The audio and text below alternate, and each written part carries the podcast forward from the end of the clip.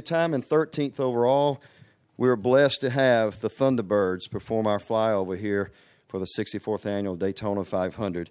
Uh, just gives you chills up and down your spine just knowing that. And we're very, very happy today to have with us uh, Major Ryan Yingling, number seven, uh, Major Jake Impellizzeri, number eight, Captain Dr. Travis Grindstaff, number nine, and then Captain Katie Toner, number 12. And I'll just uh, open it up, you guys. You guys have been here all week, and you've had, it seems like a great time. I know we've been seeing all the practices that you've been doing. You've been able to fly uh, a couple of our NASCAR drivers, and Austin Cindric and Harrison Burton, so a few of our media members as well. The weather's been pretty good for the most part. Just so just tell us, how's your experience been this year, and knowing that this is the 12th consecutive time that you've been been here at Daytona. Absolutely. Well, first off, thanks for having us. Um, listen, the week has been you know, eventful as you know every Daytona 500 week is, uh, and certainly eventful for us. Uh, it's a chance for us to get out and you know engage with the public, engage with uh, um, you know we were at Embry-Riddle University, so uh, easy opportunity there to reach out to you know future Air Force and military officers. Um, and and just a chance for, for us to show the Thunderbird brand and what we're all about, and to uh, you know to work towards our mission of recruit, retain, inspire. Well, again, we certainly do appreciate it. I'm just going to go ahead and open up for questions. Um, again, this is something that we all look forward to every year. We're going to start out with Greg right over here. Hey guys, Greg with Forbes. Um, we're retired Air Force Army, and I talked to the doc. I talked to Angry and Agent yesterday. Call signs and what kind of cars do you guys drive uh, and you're when you're not flying? It's a good question. Uh, call sign is Slinga. Uh, to hear that story, you got to buy me a beer, at least one. Um, let's see. I got. A I drive a, a, souped-up Camry. No, just kidding. It's just a Camry, hybrid version. Uh, I got a Ford F-150, and uh, I'm a big Mustang fan. Hey y'all! So my call sign is Primo Thunderbird Eight, uh, advanced pilot and narrator. So I've also drive a Toyota Camry hybrid. Uh, so I've been in the Pacific for most of my career. So uh, just before I got into the Thunderbirds, uh, I was at Shaw Air Force Base, and I was only there a year. So that's really when I had to actually buy a car in America. So. Yeah, so I guess we can all add in our cars here. I also drive a Camry non-hybrid. yeah, but but the car that stole a little piece of my heart, I own a 1995 Miata that I kind of tore all the way down, rebuilt everything, the engine, all by myself, kind of put it back together. Uh, watched it run for the first time, put a turbo on it. So that's the one that really stole my heart and kind of competes with my wife for my time, which she's okay with. But you know, uh, it's it's been great. It's a convertible. We go riding with the top down, so it's been awesome. Of course. I'm going to mix things up. So, as mentioned, uh, my call sign is Agent. I'm Captain Katie Toner. I'm Thunderbird 12, the Public Affairs Officer. And to mix things up, I drive an Audi Q5. She's shopping for a Camry.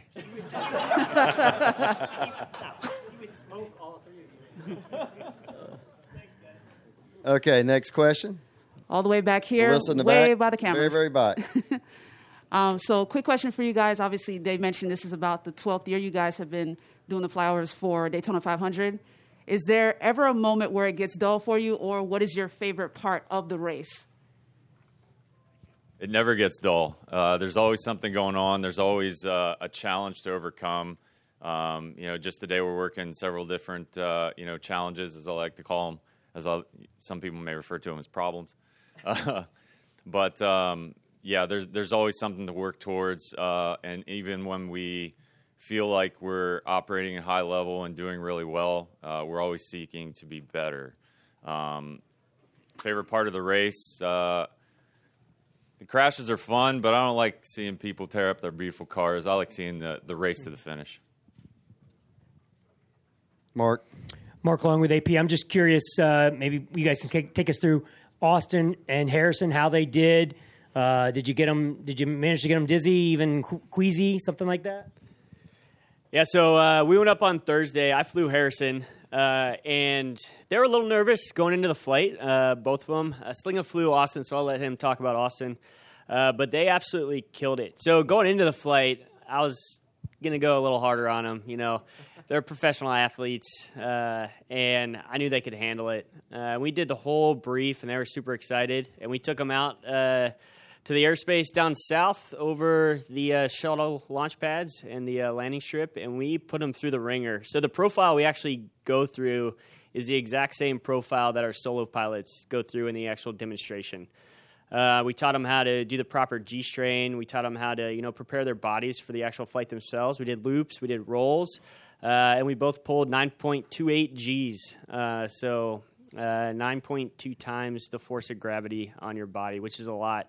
So I think the car drivers uh, on the track pull about four lateral Gs, kind of turning around uh, the track here, and these are these are Gs straight down. So you know the blood's trying to get pulled from your brain, so you got to do all the proper G strain techniques not to pass out. And they absolutely crushed it. And their six sacks were empty. So. And you know, one of the things when we do these fan flights, we don't always get to fly out as a two ship. You know, us uh, as fighter pilots, we're we're very familiar with flying with wingmen. You know, whether it's two ship, four ship, etc. Uh, but we don't always get to do these fam flights uh, uh, with two aircraft.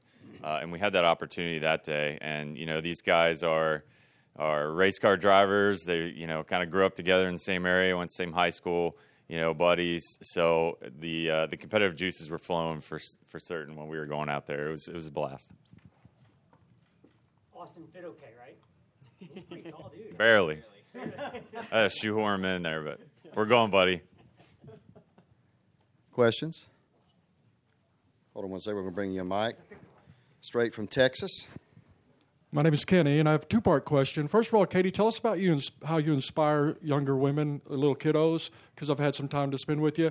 And the rest of you, when we're flying on a plane, we look at you know trees and stuff when we're landing. What do y'all see at the speed when you fly over a big event like this at the track?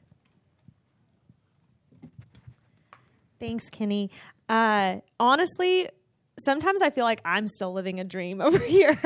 um, so to think that I'm even inspiring anybody is kind of uh, it's it's still a little shocking. I think to be to be new in this position.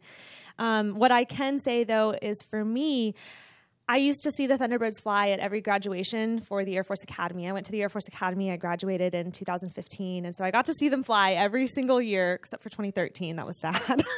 um, and every single year, I, I had no idea they had public affairs on the team, but you get this feeling. And I don't know how to describe it other than the Thunderbirds provide this inspirational feeling. You just feel it in your chest, you feel it in your soul and all I can say is it's hope, I guess. It's inspiration, it's hope.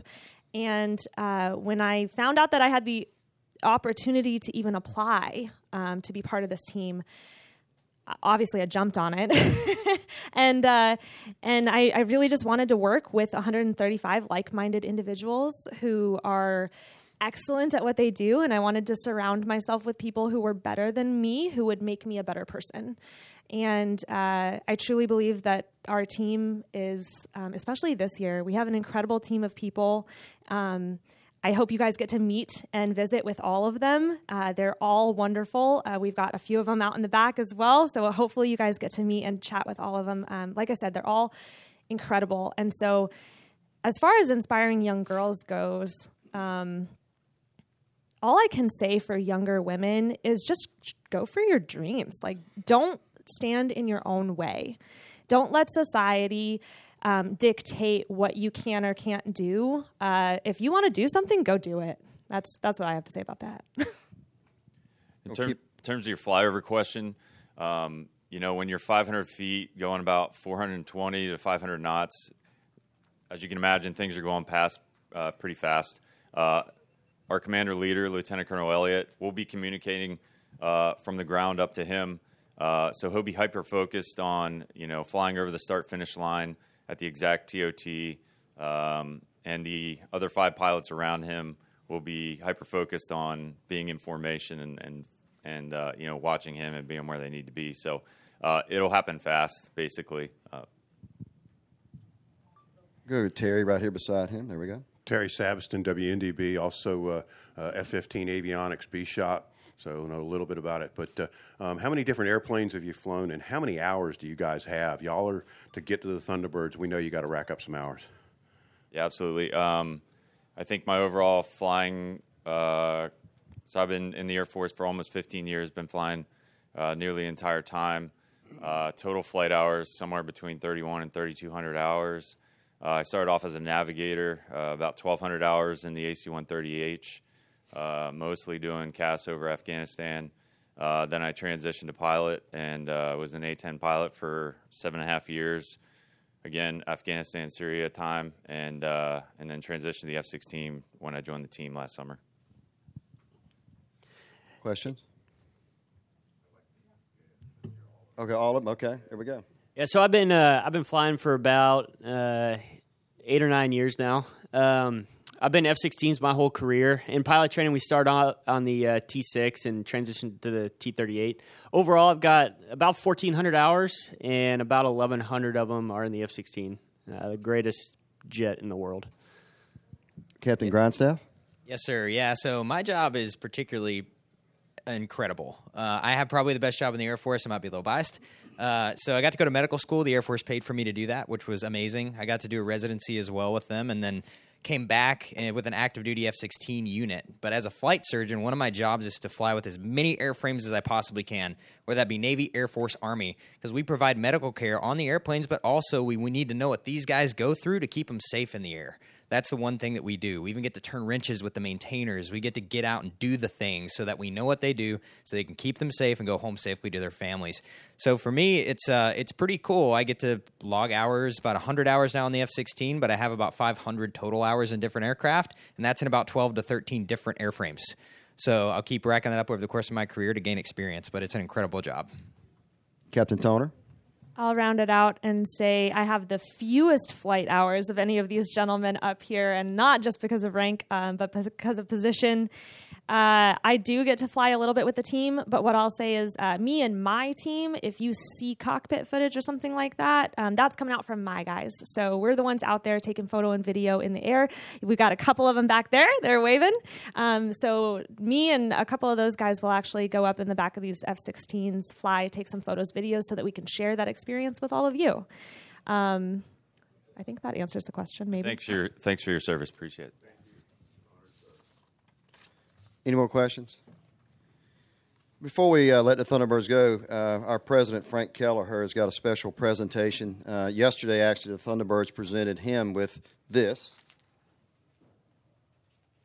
You know, you may see these at different places uh, within the our place here, as far as our offices here in the media center, drivers' meeting room. They go everywhere. But Frank's got something he'd like to say uh, to our friends with the Thunderbirds. Hey guys. So I get asked a lot uh, in this new position of, all right, so you're the ninth ever track president. What are you going to change? What, what, what are you going to do? How are you going to evolve it? How are you going to make it better? And the answer from my heart out of the gate is, well, we need to maintain and protect the legacy of the sport and of the people that came before me and the history and the memories. And what you all do is part of the fabric of the great American race, uh, the Daytona 500. And as we were walking around the property yesterday, a few of you even noticed that. Uh, your your jets are part of our marketing, creative, and collateral. So um, it, you you truly are family to us and special to us. So when I get asked that question, I think about legacy and, and I think of you all. Um, you mean so much to me personally, and I know to our fans. So um, we hope that we can continue this partnership for for decades to come. And as Russell alluded to, very grateful and honored for the gift that you gave us. And we have for each of you today a commemorative ticket that you'll notice to where the Thunderbirds are part of that. So again, thank you for everything that you do for us. We hope you have a great time, and um, I think you're here for an extra day or two, so maybe we can have some fun.